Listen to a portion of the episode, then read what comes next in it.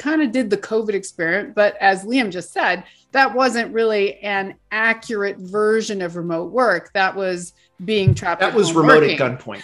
yeah, that was that was remote at gunpoint. To be completely honest with working. you, that was uh, well, either you work remotely or you die from COVID. Right. That's the when when you have those two type of extremes. Yeah. People just immediately have to switch over, but that wasn't a voluntary choice. Right. Now it's going to be voluntary, and that's when I think is really. I mean, yeah. you could even come up with the term premeditated remote people choosing to be remote right well, exactly uh, and Welcome back to Scotland Talks, bringing you, you know it, less stress and more success with the power of joy, with the power of living your life in your best emotional wellness. And today I have some really interesting content for you around the remote world in a post COVID experience. What does that look like? And how does it affect your emotional wellness? How does it affect your professional choices? And what can we expect to see on the horizon of the future? So I think you're going to love my guest today from Running Remote. But first of all, please do like and subscribe.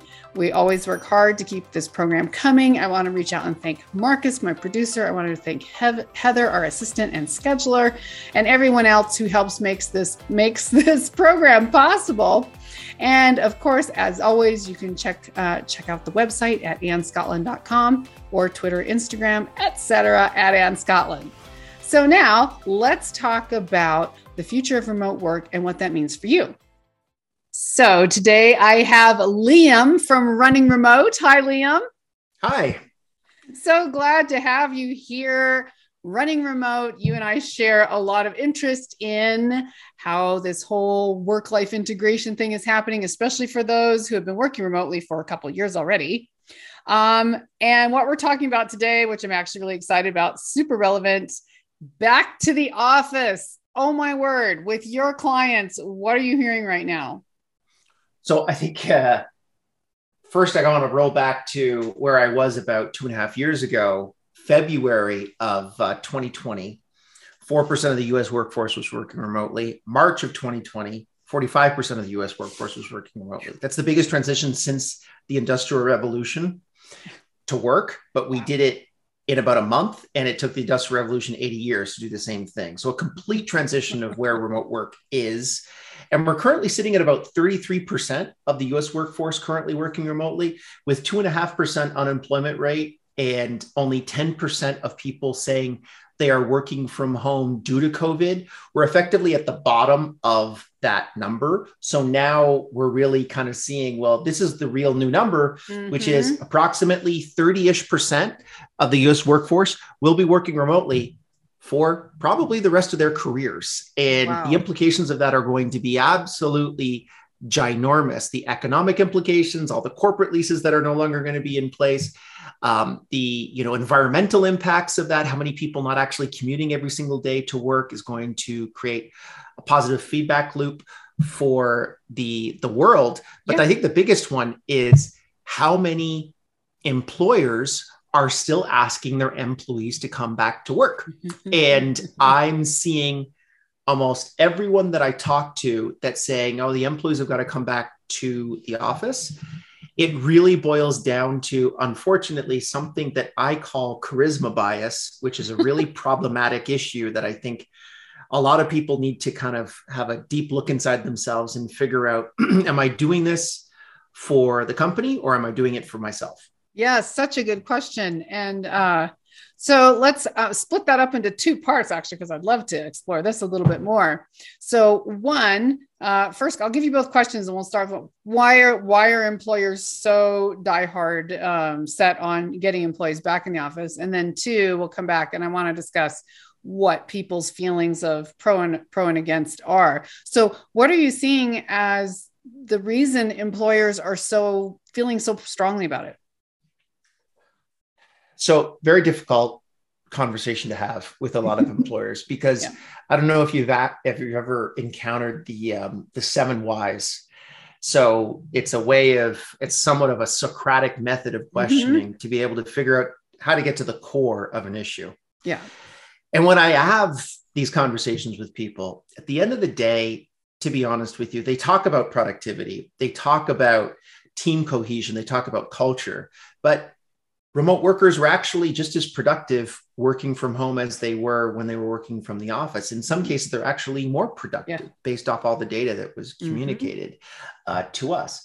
The other side of this is team cohesion and collaboration. I mean, fundamentally, remote teams actually operate very differently from on-premise teams mm-hmm. where you need significantly less collaboration in order to be able to produce the same return so that doesn't necessarily sit there the real core issue is that the vast majority of managers and business owners, and this is something that I did in research for a book that I wrote mm-hmm. um, for the last year and a half, focusing on companies that were remote before the pandemic. And the one mm-hmm. single thing that they all had in common, which I thought was really interesting, is their managerial layer was on average 50% thinner than their on premise counterparts, than their in office counterparts. Mm-hmm. So there are more people doing work in remote companies then there are people that are managing people doing work. And yes. this is the issue with people being uh-huh. asked back to the office because mm-hmm. they're recognizing that those that managerial layer is unfortunately going to get a lot thinner over mm-hmm. the next mm-hmm. couple of years and they're trying to make sure that they are still relevant in the new world of work absolutely that makes so much sense because then where do you what would you do with a flood of qualified people from yeah C level positions that are become redundant uh, at some point or at least a certain percentage of them right? Uh, so mm-hmm. that's great. That that's actually that's a very reasonable answer. That's one of those things where i'm like yeah i totally see that. That makes sense to me um, and I know I've I have such a mixture of clients that I work with who are pro or against going back to the office. Uh, you know, my husband absolutely loves working remotely, but then he was working remotely by request before the pandemic. So he was already used to it. He said he feels exponentially more productive and wastes so much less time.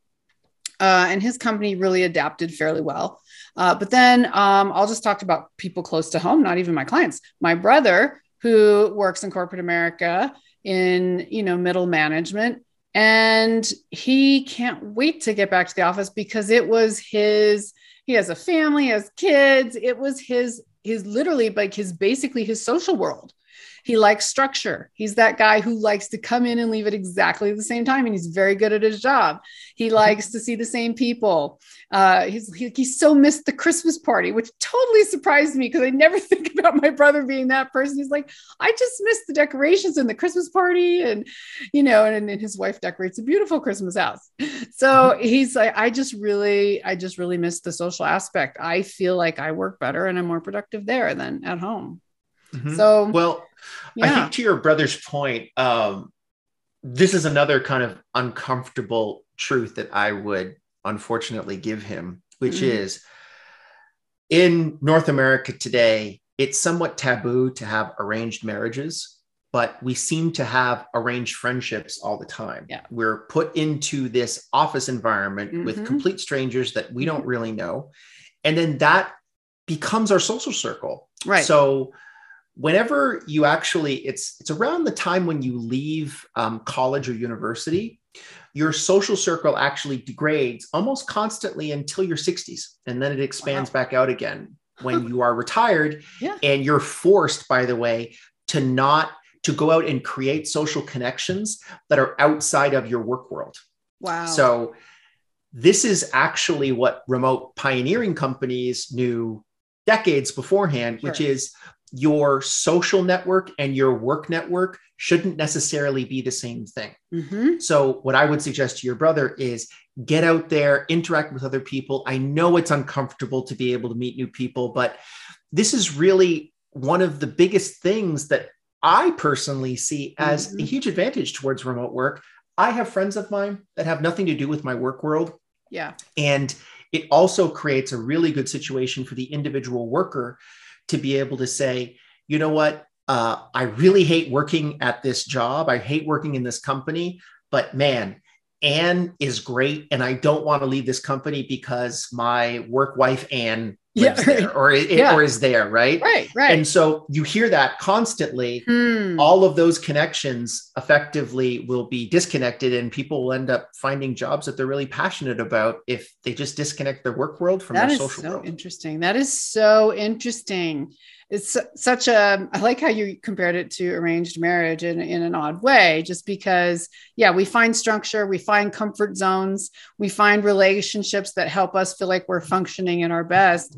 And while sometimes that can be very great and very supportive, and I mean, mentoring is wonderful, but at the same time, to what extent do we not sort of learn to sprout our own wings, stand on our own two feet? You know, do you want to grow and expand in your life, not just professionally, but also socially, which I know that, you know, even during the pandemic, he got more, a lot more involved in his community in, you know, safe ways that he could interact with people, his community, his church. He had more, a little more time. And, um, you know, so I see that, and I've seen that trend happening a lot. And I'm sure you have too, where people are starting to spend more time in their local community.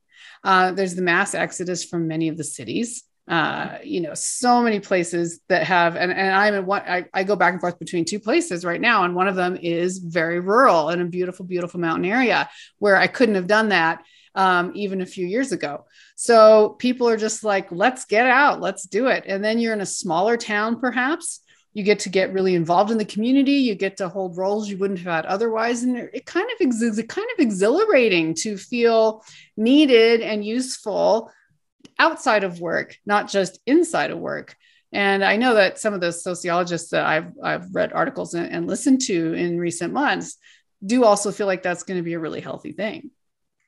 Absolutely. I think that the small city is really the spot to be in the next decade. Mm-hmm. So any any mayor that's listening right now or any city councilor that has a town or city of approximately 100,000 people with a university inside of it and Yep. an airport that connects to an international hub Mhm. that has you know great outdoor lifestyle Yep. they can ski they can hike they have a you know a lake that they can get access to and also the university provides an environment where you can get access to yoga studios and coffee shops and all those types of things those are really the areas that are going to flourish because you're going to see a massive amount of remote workers that Mhm. end up coming to those locations. Yeah. There's a great um, program in Tulsa, Oklahoma, where they'll actually pay you $10,000 to come to Tulsa uh, if you work remotely. So if you work out of state, they'll pay you $10,000 cash to uh, to come to Tulsa, and you have to live there. I think one year. So at the end of that year, they give you a $10,000 credit on your taxes That's incredible. and um, they know something that not many people really know at this point, which is uh, pulling in those remote workers. Mhm. It's it's a net addition to your city. So Yeah. You're not actually taking jobs away from anyone else. You're No. effectively actually taking jobs away from another location like New Right. York or San Francisco True, or LA, Los Angeles. whatever. Yeah. Right. So then you're bringing those net new dollars back inside of the local economy. Wow. Yeah, that makes so much sense too. And so many opportunities and I mean, it's it's scary for a lot of people to see so much dramatic change happening in such a, a short time, but also kind of exciting. And I mean, you mentioned mentioned the Industrial Revolution, and I'm a huge history buff, so I was just like, yes, this is one of those those great sociological shifts that we'll get, you know, kids will get to read about in another 10 or 20 years, right, in textbooks. Like, what did that look like, and how did it really change the world? Um, Hmm. So, uh, when you are talking to people who are um, working remotely and are going to stay working remotely, say they do have the option to stay, what are you finding are their greatest challenges? And I ask that, of course, from an emotional wellness perspective, but also in general. What is it that they're still finding the most difficult, if anything, about, say, working remotely 100%? Mm. So I think the biggest one is dependent upon how their company is working remotely. So there's three general categories. There's completely remote, there's hybrid, and there's back to the office. In the United States right now, about 60% of people are working hybrid, Mhm. with about, as I said, 30% working completely remotely, and then Mhm. the rest working um, in an office. Mhm. And the hybrid has a unique problem inside of it. The biggest one being distance bias. Mm. So it's a phenomenon that, That's ironically, the closer that you are to the manager or the decision maker inside of an organization, the more your ideas get adopted inside of that organization. Uh-huh. So for the remote workers that are actually jumping on a Zoom call inside of the boardroom and doing their presentation, and everyone kind of says, Hey, we're going with Anne's idea. And then Anne says, Amazing. Thank you very much. And she drops off of, of Zoom. Five minutes later, Liam might pop up to the decision maker and say, Listen, Anne doesn't know what she's talking about this is what we need to do instead. And then the next morning you wake up and say, wow, I thought I was doing my project. Why am I doing Liam's project? because of those undocumented conversations. Mm-hmm. It's those conversations that exist close to the decision maker. Mm-hmm. And unfortunately, what that creates for Anne is either A, I need to move into the office to actually move ahead mm-hmm. inside of the organization, or B, I'm going to go find another job somewhere else that's actually completely remote. Right. Well, what about those C level positions? I mean, how many of those are wanting to rush back into the office? I know you said yes because of they want their own job retention or they at least want the choice. Uh, mm-hmm. but you know, how much of management seems to be okay with working remotely? So, I think they're actually more concerned about their jobs um, yeah. in the middle management tier than whether or not they want to go remote or right. or not. It makes sense. Uh, and then I think actually in the C-suite and particularly the founders of the business, these are generally very driven individuals. Mm-hmm. These are mm-hmm. people that work 80 hours a week, you know, every single week. And I think, and they're also generally more egotistical uh, than the average person uh, that you would meet on the street. I really think that a lot of these people just want to have an office so that it feeds their own ego and they have 500 people walking around and they get to tell them what to do. Fair enough. Uh, that's really where I get when yeah. I when I really delve down deep with someone and ask them why they want to have people go back to the office. I mean, they say, "Oh, you know, the team's going to be more productive when they're working from home." But you told me 6 months ago that everything's great with remote work and the team's never been more productive well, you know, I think we need to be able to collaborate more. Really? How was your collaboration six months ago? Was it going well? Everything has been positive with remote work. Yeah. And yet we're still being brought back to the office. And really, I think it just boils down to individual egos um, yeah. trying to be able to make sure that they still feel important. And honestly, I think a lot of those guys are bored that've been in their house for the last two and a half years and they want to get back out. Sure. And and and there are the personalities and we know them from entertainers to all kinds of other, you know, roles where there is a, a they have the dynamic di- that dynamic in-person energy that not only that it feeds them, ego or otherwise, literally like so for example, I may not be that person, but I when I do Zoom conferences, it's great. We have a great time. When I'm in person with real people, it's like I go into an element that I can't even tell you what's going to happen. Like I just go, something happens in that space, which is why now instead of doing little trainings all the time, I'm trying to do more big events, retreats where I, you know, you kind of get that, you get that enjoyment, you get that energy, and then you can go back and be remote for another two couple months and you're fine. um, right. But that that absolutely makes makes sense to me. Um, and it's interesting too about remote work. So, for example, this is kind of interesting because this is just my own personal experience just recently. So, for the most part, I've worked remotely and then gone into lo- on location as needed um, for the last decade. But even recently, and maybe this is a, a weird reverse COVID thing, and I've always loved working from home, working remotely. It gives you the ability to travel um, I was traveling recently and I I had to do some podcasts and some other things. So I had to go rent, you know, like a WeWork space out. And I was like, it had been a long time since I'd really been in sort of that environment, like for several days in a row. I'm like, oh, there's coffee in the kitchen. There's no dishes. There's no barking dogs. There's no family member knocking on my door in the middle of a call. And I feel so productive here. I'm, and I told my husband when we got back home, I was like, I have to find out if we have one of these nearby because I might just want to go a couple days a week just to kind of have that full immersion, super high productivity experience. And everyone's different, right? Everyone has a different focus level. But It's well, I think that actually everyone's shaking down, it up. yeah, that, that boils down to two things. Number one, I think what you have um, is you're a relatively charismatic, extroverted person. So you need that type of feedback in your yeah. environment to be able to work effectively. People respond to. yeah. But then the second part of this, which I think is even more important, is a lot of people are confusing work from home from remote work. So we were all working in an office. Yes. And then all of a sudden we started working from home. That's not actually remote work. That's not at least the remote work that I've experienced for almost two decades. Mm-hmm. Remote work is I can work from home, I can work from an office, I can work from a co-working space, I can work from a coffee shop. Yes. I can work in Bali if I want to on yes. the beach from a laptop. By the way, don't try working on the beach with a laptop. You get a lot of sand in the your computer. The glare is bad too.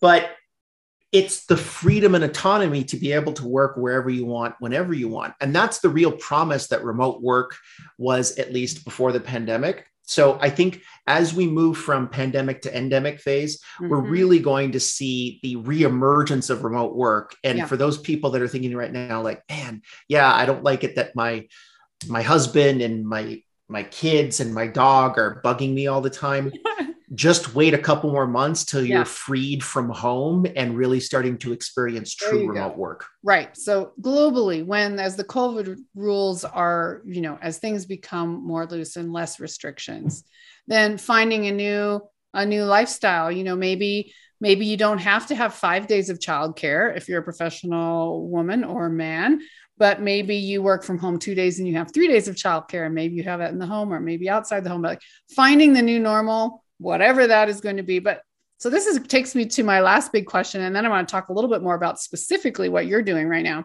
which is what is the future looking like? What are the trends that you see on the horizon that people might not be anticipating yet? So I think when we look at the methodologies inside of remote work, almost everyone that I spoke to when we transitioned from in office to remote in March of 2020, they were asking me questions like Should we use Slack or Microsoft Teams? Or should we use Zoom or Google Meet? Unfortunately, those are not the right questions to ask. Uh, if you're asking those questions that you don't actually know what questions you need to ask to get the answers that you need to be able to support a remote team. So it's actually changing the methodology in which you manage people. And remote first teams before the pandemic had a philosophy that I'm kind of calling asynchronous management basically the ability to be able to manage people without necessarily interacting with them face to face and this is something that we've used and hundreds of other companies have used to be able to completely scale their companies to levels that not many companies have been able to get to as well. And more importantly have enabled both the employee and the employer of those companies to be able to experience a level of autonomy and freedom that very few companies to be able can get access to. Yeah. So there's one that that's aspect is just recognizing asynchronous management and how to mm-hmm. implement that inside of your daily work. And then I think also too what's coming down the pipe is really recognizing that remote work is not going away. Uh, it is not a nice to have anymore. It is table stakes for the vast majority of workers. Inside of that statistic that I told you about, 33% of people working remotely, 75% of people making more than $100,000 a year are currently working remotely. Mm-hmm. So the rich people are working remotely.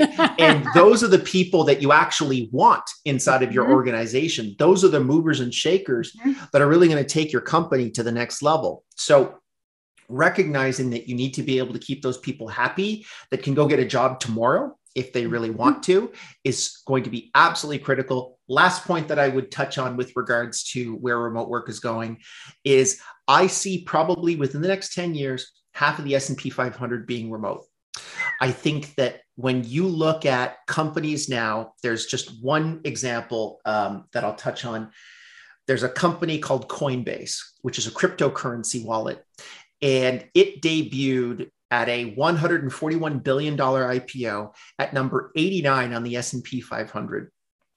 And that company, the first time in the history of the SEC, they were allowed to state that their headquarters is nowhere. And the reason why they said that is because they said anything else would be a lie.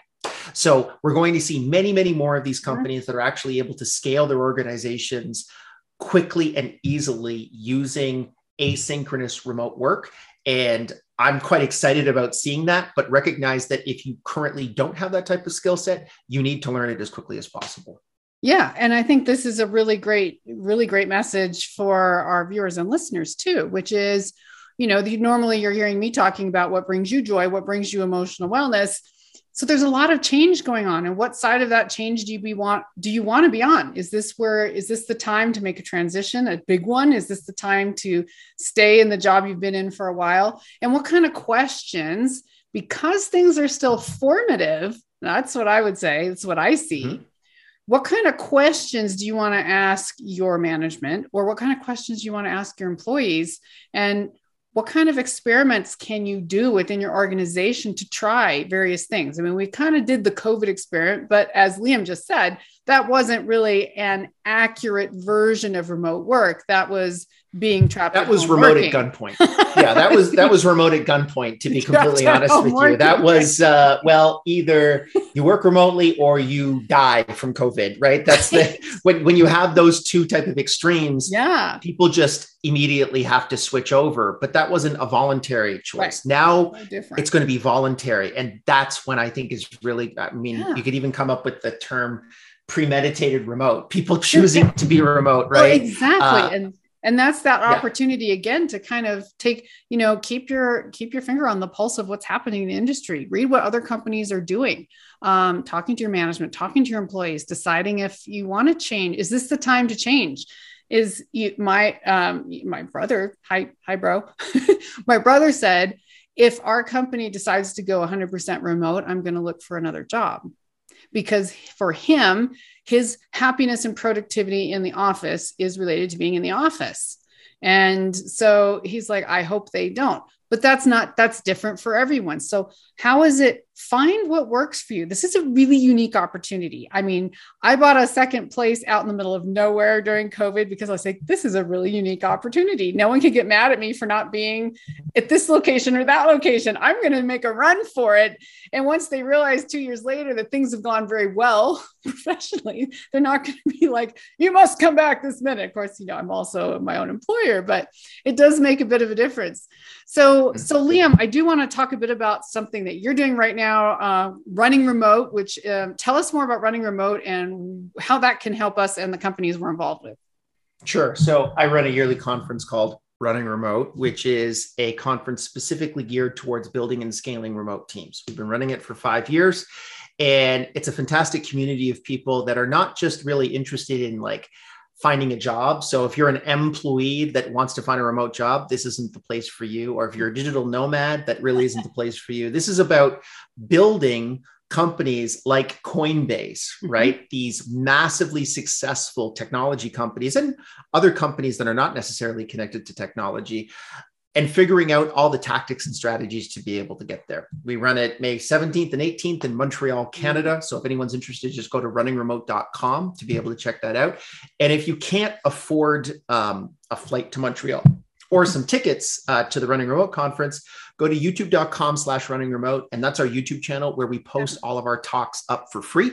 Amazing. So everyone can get free access to the information if you can't afford to come. Fantastic. And what's the big advantage of coming in person? I know a lot of people are actually like excited about going anywhere in person right now just to go somewhere. So, um, what are the advantages? I mean, obviously networking and other things, but uh, what would you recommend?